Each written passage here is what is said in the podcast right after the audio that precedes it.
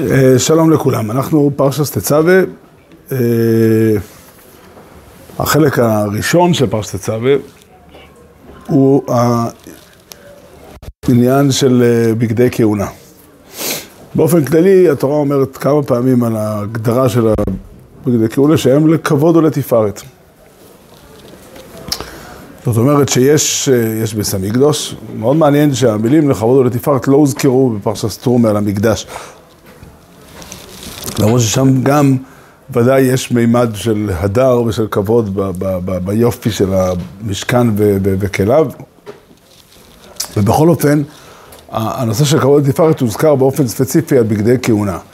זאת אומרת, הכהנים הם אנשים שיש להם תפקיד, הם, הגמרא מעמידה אותם שלוחי דידן או שלוחי דרחמונה, זאת אומרת, הם, הם, הם אלה שעומדים בינינו לבין הקודש ברוך הוא.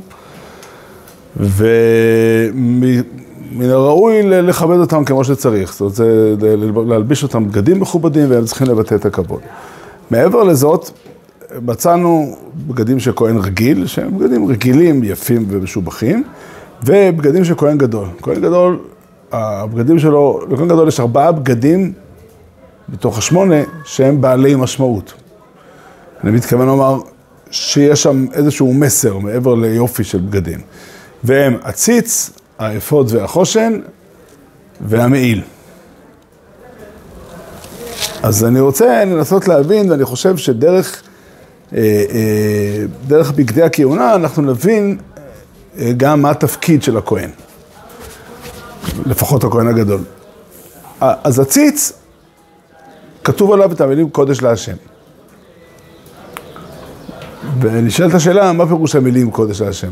על מי זה מתייחס? מי קודש להשם? התשובה היא ודאי, הכהן. הציץ לא מתכוון להגיד שהציץ הוא קודש להשם, אלא שהציץ הוא מין בגה, הוא מין תכשיט, שכתוב עליו שהכהן הוא קודש להשם. הוא מעיד על לובשו. כן.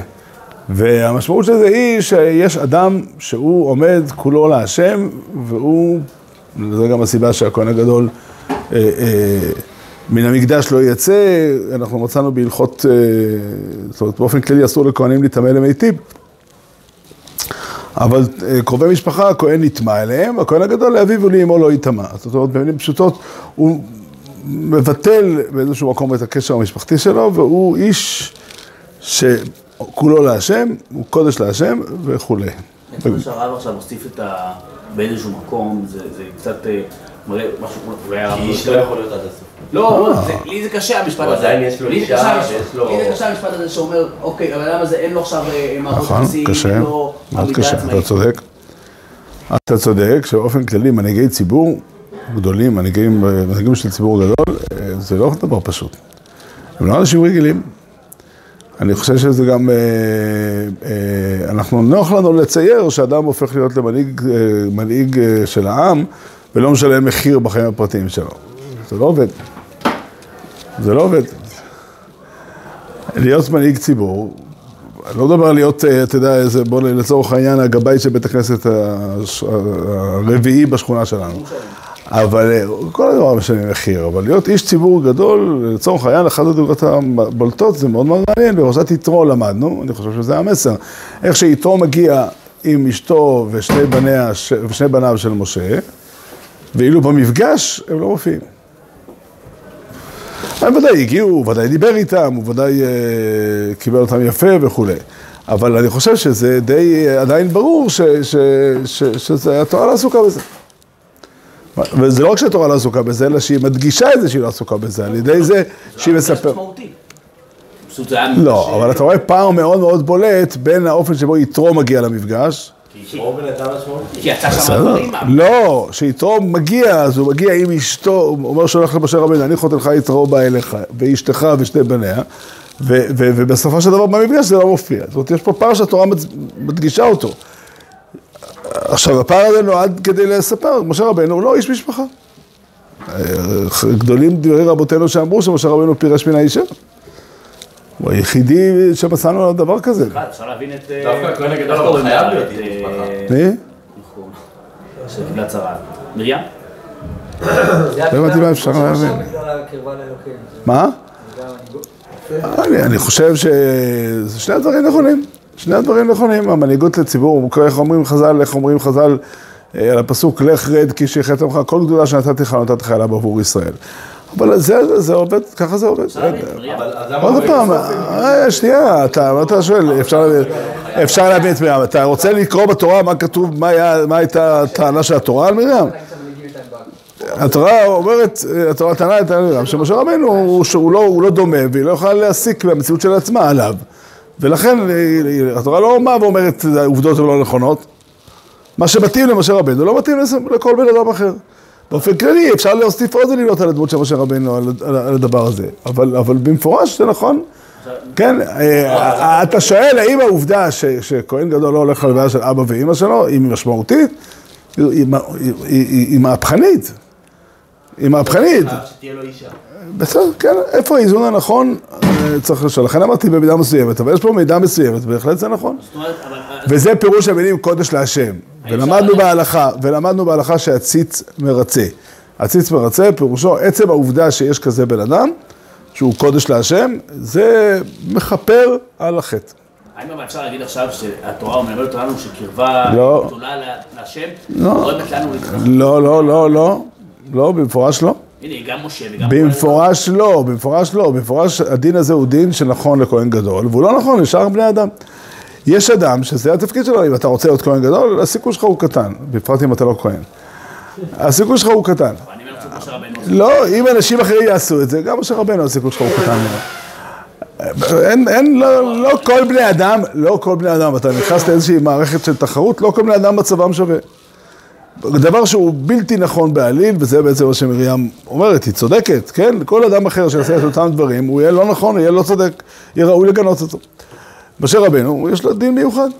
הרב מתאר את אה, הפילוסופים הגדולים, בתור אנשים שלא דבקים בעץ החיים רק בעץ הדת, שלא התחתנו, ופתאום פה למשה יש אה, כף זכות. משה רבנו הוא אדם, הוא באמת נועד לשליחות שאין אין לה, לה אח ורע, בקיצור, אין שליחות, שהיא מחוץ לה. גם לא.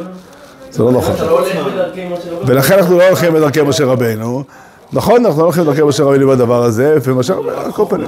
ולא, אני לא יכול לדבר של חוכמה ותורה, אני לא- אני לא משתמש במילים האלה. אני לא מבין במילים האלה. כן, משה הוא מביא את דבר השם. עכשיו זאת העובדה, מה נעשה?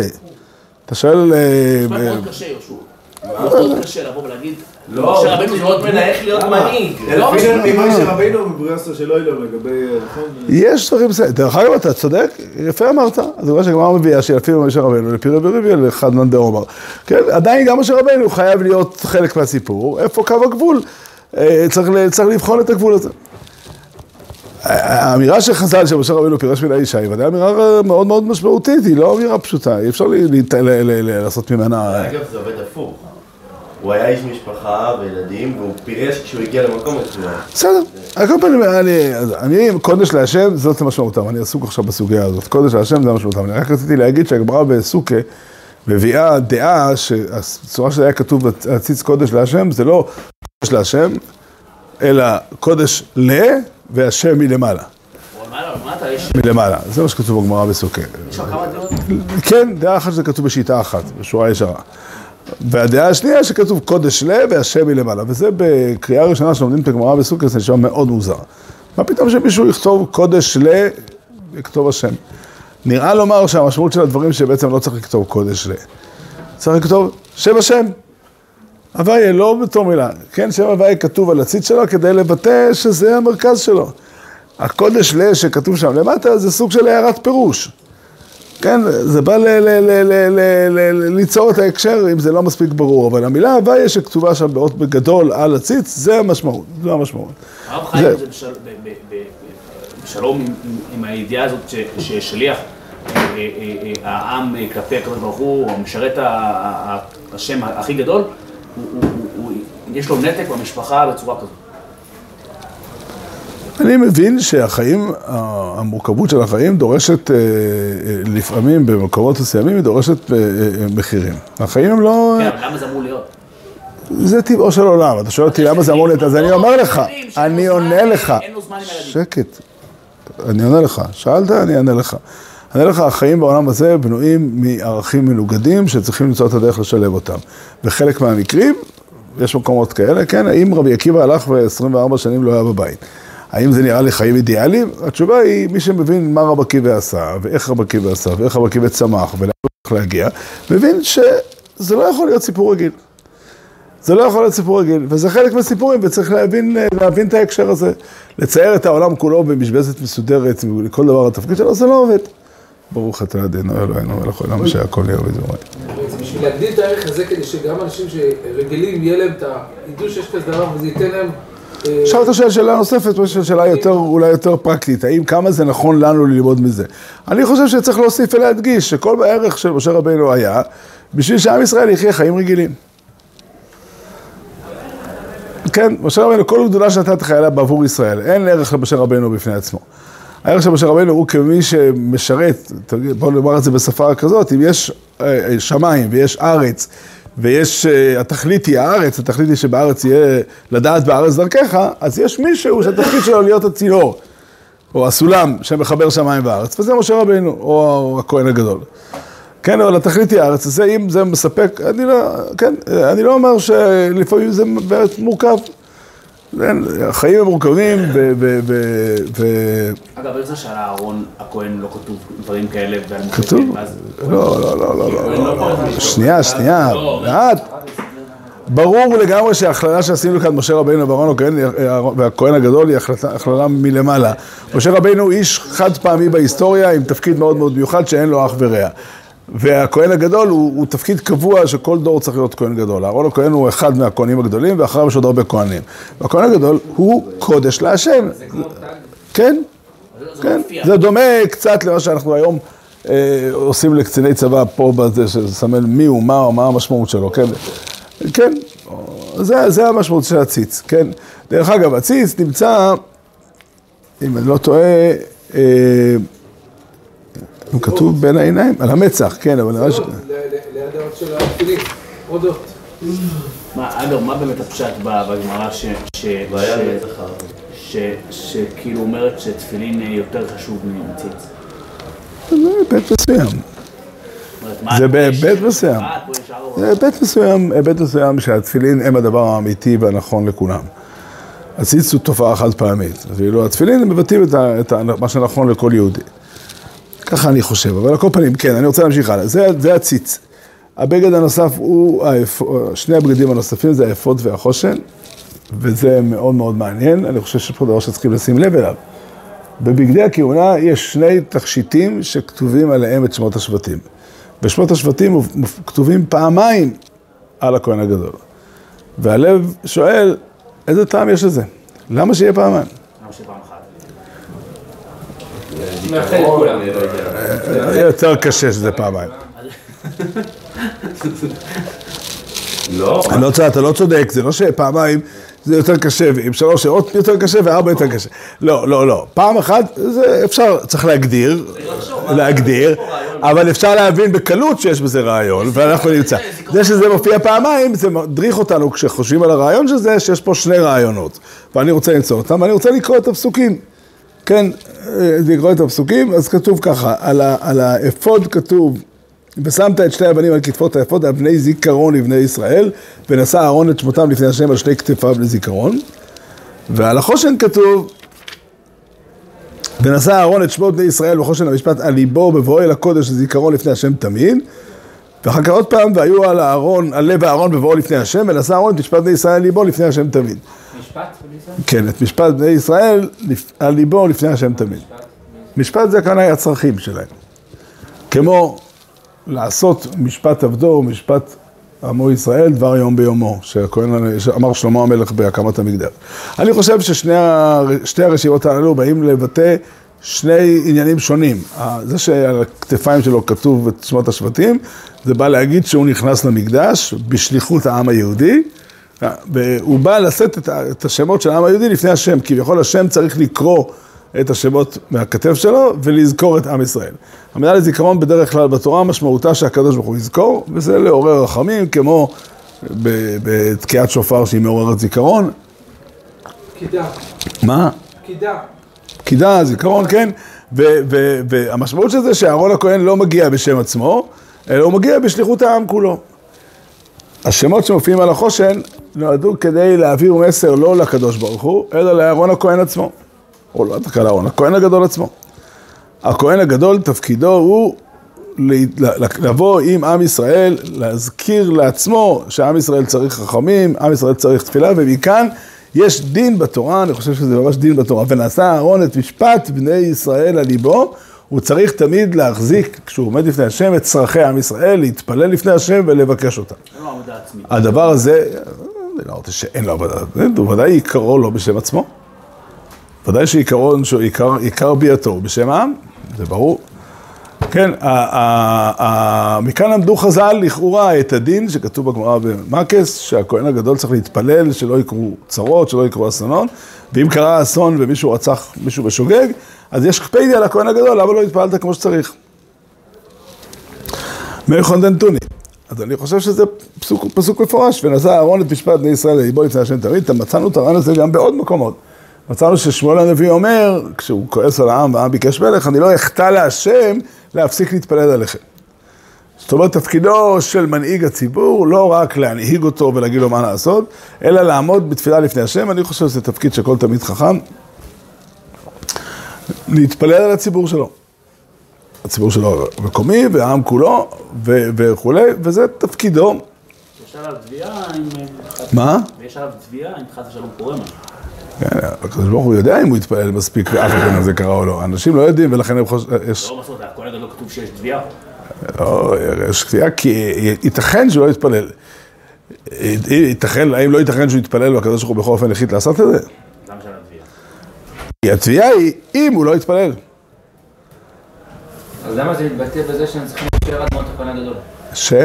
אז למה זה מתבטא בזה שהם לא יודע למה, אני לא, לא בטוח שזה חייב להיות ככה. הגמרא שואלת שאלה אחרת, למה, האם זה שהרוצחים אה, מתפללים, זה שהרוצחים מתפללים שהכהן הגדול ימות, למה התפילה שלהם יכולה לחול? תשובה, היא יכולה לחול בגלל שיש איזה קפיד על הכהן. ייתכן שלא תחול. אם באמת הוא יתפלל מספיק, ואף על פי כן באמת הקדוש ברוך הוא החליט מסיבה, משיקול אלוק- אלוקי שאנחנו לא יודעים מהו, שזה יקרה גם אם הכהן הגדול יתפלל, אז, אז, אז, התפילה לא, אז התפילה שלהם לא תועיל. ועדיין יש מקום שאימותיהם של כהנים גדולים תביא, יביאו לחם ומזון, כדי, בגלל שיש התכנות שהתפילה שלהם היא, היא בעלת, מש, היא, היא, יש בה צדק. אבל זה דבר חידוש נפלא מאוד, שהכהן הגדול אה, מתפלל לפני השם. ודבר נוסף כתוב בצל, בצלו, זה את המעיל. המעיל, כתוב בפסוק, והיה לאהרון לשרת ונשמע קולו בבואו לקודש לפני השם ובצאתו ולא. אני- המשמעות שהרעש, הקול שמשמיעים בפעמונים, אה, פעמיים, גם. כן, אחד להזכיר לקודש ברוך הוא ואחד להזכיר לכהן. סליחה, אבל. אז הבגדים האלו משמשים גם לכהן וגם לקדוש ברוך הוא? לא, הבגדים משמשים. הבגדים, הכהן הגדול לובש אותם. אבל הוא שם על הכתף, על הכתף זה לא נועד כדי שהוא יראה את זה. הוא לא רואה את מה שכתוב על הכתף, הוא יכול להסתכל עם זווית, לעשות תנועת זווית, אבל אם רוצים שהכהן הגדול יראה, לא שמים לו על הכתף. תאר לך ששמים לו על המצח, מה ששמים על המצח נועד כדי שהוא יראה? לא. אפשר לשאול שאלה אבל הרב? שנייה, שמים לו על הכתף כדי שהקדוש ברוך הוא יראה, והוא נכנס, אני חושב שהוא צריך להיות מודע לזה. כן, שהוא בא לפני השם, הוא בא עם, הוא נושא על כתפיו כביכול, את עם ישראל כולו. אבל זה ממש ברוך הוא גם רואה את החושן. מה? ברוך הוא גם רואה את החושן. הקדוש ברוך הוא גם רואה את הלב. אם עושים דבר... אין מוצר אחד יכול לשמש אה, שתי דברים. כן. יכול להיות גם לא. לא, גם לא, ברור שלא. ברור שמוצע, דבר אחד לא נועד לשתי מטרות. דבר אחד נועד כדי, ל, ל, ל, ל, כדי ל, ל, לבטא מסר אחד, ורוצים לבטא את המסר, מסר נוסף. אם, אתה, אם, המסר, אם זה מבטא מסר אחד, אז הוא לא יכול לבטא מסר נוסף. לא, המסר, הרב אמר משהו טכני. לא. רוצים הוא יזכור את עם ישראל. זה לא טכני. לא. זה לא טכני, אין, המילה טכני היא לא כל כך רלוונטית לכאן, זה מאוד מאוד מהותי. הכהן הגדול בא בשם העם, בשליחות העם, וכשהוא מגיע הוא מכניס איתו את הזיכרון של העם לפני השם. הקדוש ברוך הוא רואה את השמות שלהם ונזכר בהם, ודואג להם, מרחם עליהם, אוהב אותם וכן הלאה, כמו זיכרון לטובה שמצאנו ב... וביום שמחסכם ובמעדיכם בראש חודשיכם, וסקתם בחצוצרויס, אלו אלוהיסכם וזיבכם שלוויכם ליוס לכם לזיכרון. ואו, וכי סבו מלחומה נצר הצער בארצכם וכולי, והרואיסם בחצוצרויס ונזכרתם לפני אלוהיכם. או זיכרון תרוע שיש בראש שונה, באותו מובן יש גם, זה להיות על זיכרון, זה לא טכני, אני לא יודע מה, מה, איך המילה טכני קשורה לכאן.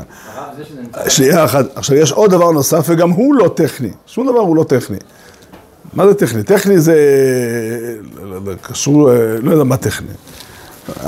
הדבר השני שיש כאן זה הדבר הזה שהכהן הגדול מגיע והוא נושא על ליבו את משפט בני ישראל. הוא בא לפני השם והוא מתפלל לפניו על הצרכים שלו. דרך אגב, מצאנו את זה אצל משה רבנו. משה רבנו כשבא יתרו, הזכרנו כבר קודם את פרשת יתרו, אבל כשיתרו מגיע למחנה של עם ישראל ורואה את משה רבנו עושה את מה שהוא עושה, אז הוא מציע לחלק את התפקיד של משה רבנו לשלושה חלקים. לא שמים לב לזה תמיד. אבל, אבל אה, הוא מחלק את התפקיד לשלושה חלקים, ו- ומתאר לפי ההצעה שלו איך הם ילכו. קודם כל, היה אתה לעם מול האלוקים. שנית, והבאת אתה את הדברים, אולי אם זה שנית, אולי, והבאת אתה את הדברים האלה, אולי זה אחד, אני אקרא לזה אחד. היה אתה לעם מול האלוקים, והבאת אתה את הדברים אל האלוקים. שתיים, והזהרת את החוקים ואת התורות, והודעת להם את הדרך ילכו ואת המעשה אשר יעזון. ודבר שלישי, ושפטו את העם. זאת אומרת, אומר, אומר יתרו, לא מעלה על דעתי שבאמת נחלק את התפקיד של משה רבנו לכמה ואת כל התפקידים של משה רבנו נחלק. לא, יש למשה רבנו שלושה תפקידים, שני תפקידים נשאיר רק אצלו, ותפקיד השלישי נחלק אותו ל- ל- לעוד אנשים. מה הם שני התפקידים הראשונים? התפקיד האחד זה יהיה אתה לעם מול האלוקים והבאת אתה את הדברים האלה לאלוקים. אז פה נחלקו הראשונים, מה פירוש הפסוק. רש"י אומר, יהיה אתה לעם מול האלוקים, שליח ומליץ בין אותם למקום, ושואל משפטים מאיתו. את הדברים דברי ריבותם. זאת אומרת, זה מתחבר לנושא ההמשכי. כאשר יש שאלות הלכתיות, אז צריך לשאול אותם לפני הקדוש ברוך הוא, הקדוש ברוך הוא צריך לתת תורה, אז אתה תהיה לעם עם השאלות, כמו שמצאנו, עמדו ואשמע מה יצווה השם לכם, וכן הלאה. הדבר השני זה ללמד את העם תורה, והדבר השלישי זה לשפוט. שפיטה אפשר לחלק. אבל הרמב"ן אומר, שאהיה אתה לעם מול האלוקים, הכוונה היא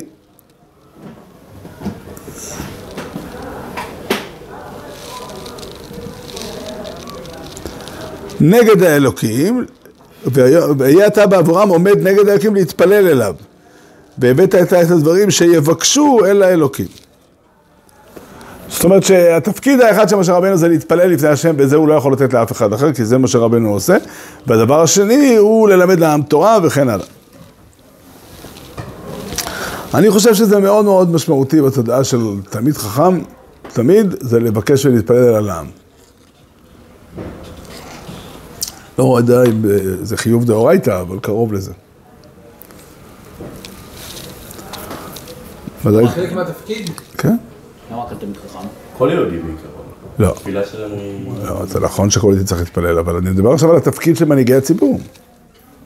של אנשים, אה, של הכהנים של העם. אגב, באמת זה מופיע בהרבה סיפורים על גדולי ישראל. על הכהנים של העם. כן. הדבר הנוסף הוא, הדבר הנוסף הוא המעיל, והמעיל כתוב ששמים פעמון זהב ורימון, פה לא כתוב שום דבר לא, אבל יש פעמון זהב ורימון, ונשמע קולו בבוא אל הקודש. לפני השם ובצאתו ולא ימות, אני חושב שהפשט הפשוט הוא, זה שהכהן הגדול הולך, הוא כביכול דופק כל הזמן ומודיע שהוא הולך, הוא לא מרגיש בבית. מצד אחד הוא קודש להשם, מצד שני, הוא מרגיש אה, שהוא מגיע למקום, נכנס למקום לא שלו, והוא נזהר כשהוא הולך להשמיע קול כדי ש... אה, כאילו, שהוא לא ייכנס למקום שלא ראוי.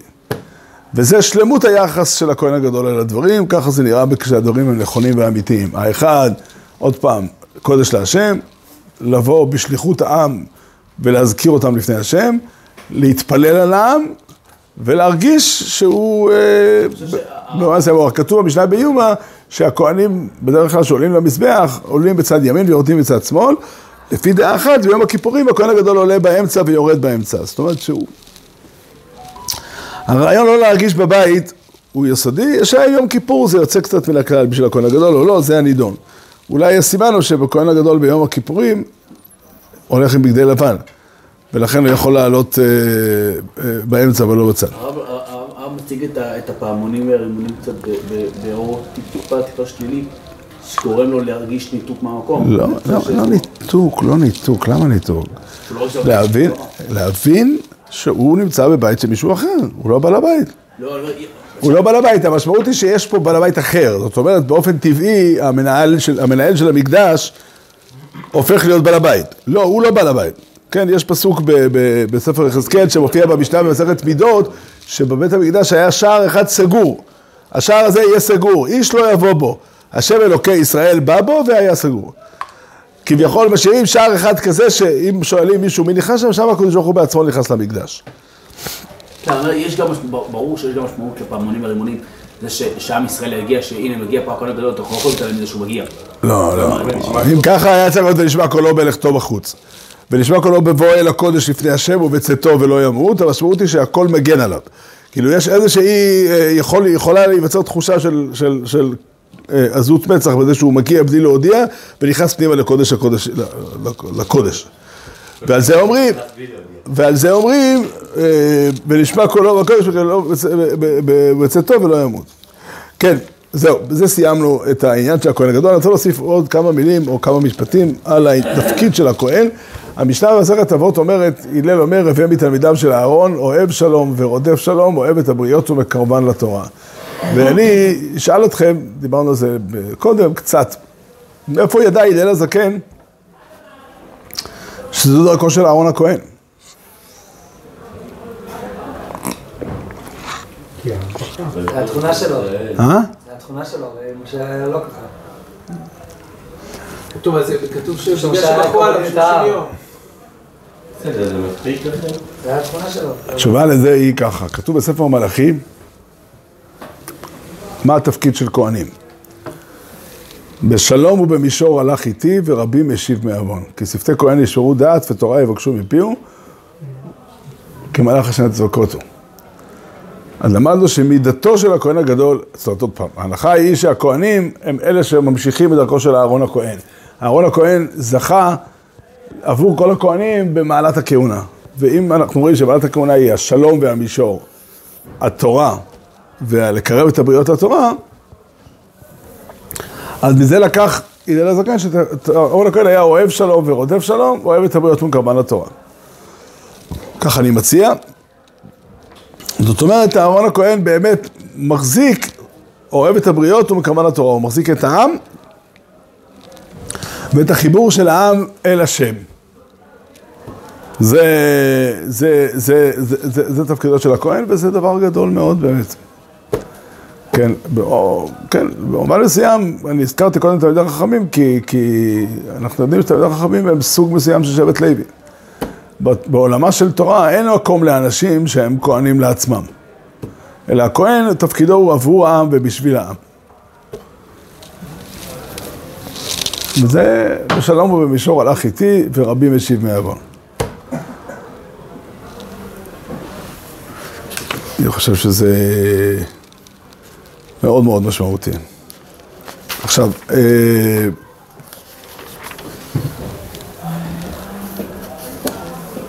אולי כמה מילים על אה, קורבנות המילואים. נעשה, האמת היא, אתם יודעים, אני מדבר על, אה, על אה, תמיד, על קורבן התמיד. בפרשת אה, תצווה מופיע קורבן התמיד, והוא מופיע פעם נוספת בפרשת פנחס. כן, פרשה ש, שנמצאים שם התמיד וכל המוספים שקרבים בכל החגים. כלל גדול יש בידינו, שאם מצווה מסוימת חוזרת פעמיים בתורה, אין הכוונה היא שהיא כתובה במקרה פעמיים, אלא שיש לה שני היבטים, ובכל פרשה היא מנוסחת באופן שונה, וכתובים בה דינים ספציפיים שונים, והיא נמצאת על יד מצוות ספציפיות, באופן כזה שבכל מקום היא מבטאת רעיון אחד, וישנם הלכות שנובעות מהרעיון הזה, וישנם הלכות שנובעות מהרעיונות האלה. את הדברים האלה אמר רב לייב תמיד, לצורך העניין, השבת מופיעה בתורה כמה פעמים, בכל מקום היא מופיעה בשפה אחרת, בהקשר אחר, וכל מקום בא לידי ביטוי צד אחד של השבת, כאשר מכולם, ההלכה מורכבת מכולם ביחד. אז אם התמיד מופיע פעמיים, אז זה אומר שיש שני עניינים בקורבן התמיד. העניין האחד,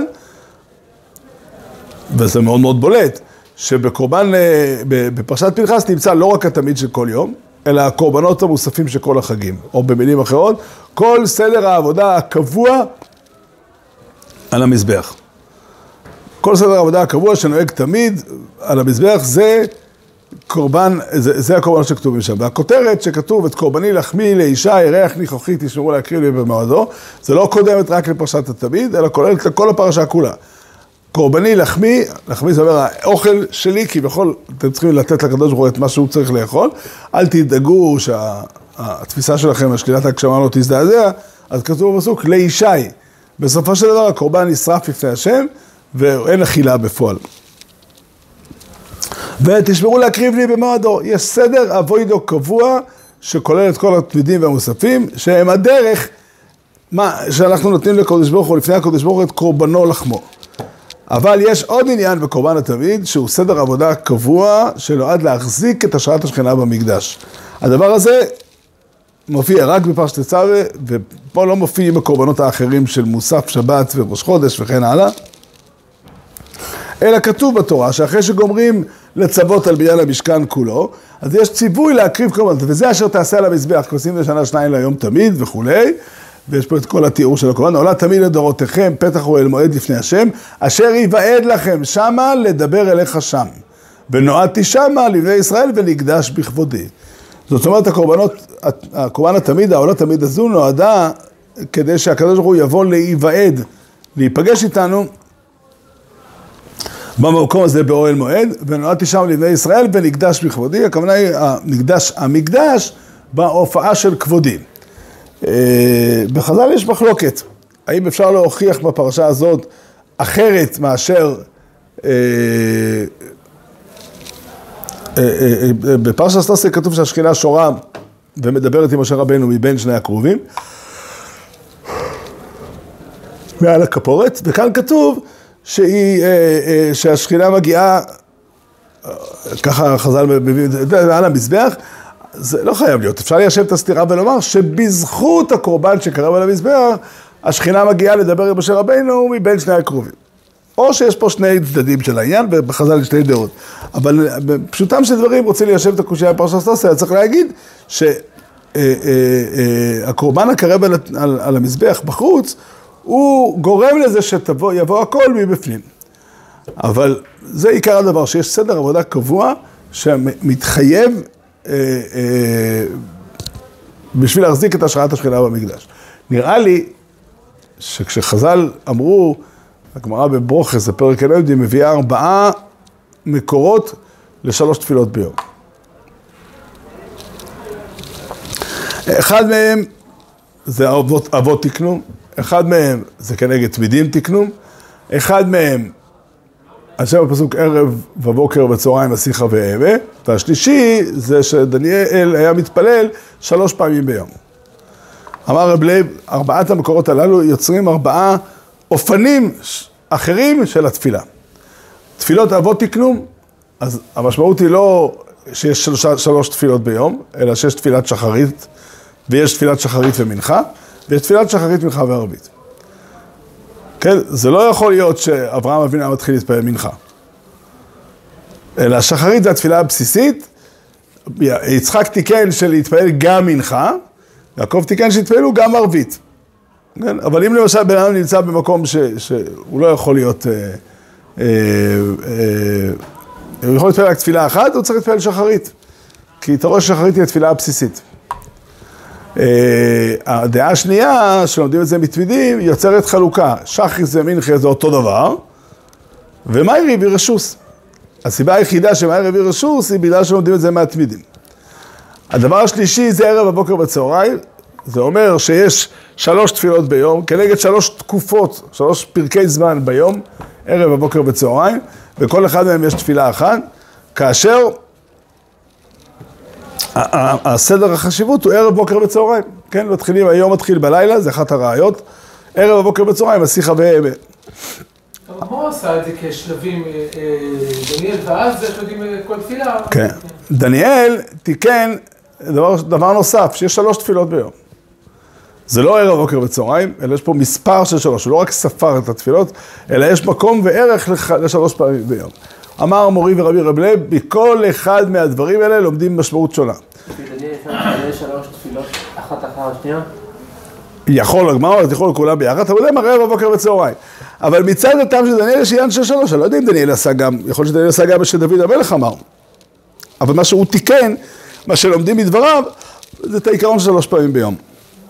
למשל, הדבר הזה ששמו תשלומים, אין לו מקום, רק בגלל דניאל. אין לו מקום? כן, למה יש דבר כזה תשלומים? כי יש עניין במספר התפילות, אחרת אין טעם. אם יש רק עניין, אם יש תפילת שחרית, אי אפשר לתת... זה לא בטל קורבנות. עבר זמן לא קורבנות. זה הצד שלו, אין תשלומים, הגמרא מביאה. אבל הסיבה שיש תשלומים, שיש שלוש פעמים ביום. עכשיו, אה, הסיבה היחידה שתפילה היא חובה, היא בגלל תמידים. כי ש... כל ההגדרות האחרות רק יוצרות אה, אה, את העובדה שהיה, שיש דבר כזה, שיש לזה מקום, אבל לא שזה חובה, כי תפילות אבות תוקנו, אין הכוונה שהם תקנו חובה. אה, וכן הלאה, וכן הלאה, ככה כל פרט לגופו. אני רק רוצה להוסיף ולומר, זה שתפילות כנגד תמידים, זה מה שכתוב כאן בפרשה שלנו. שהתמידים האלה הם מקיימים את השראת השכינה בעם ישראל, וגם לדורות שתקנו תפילות כנגד תמידים, התפילות הן מקיימות את השראת השכינה בישראל.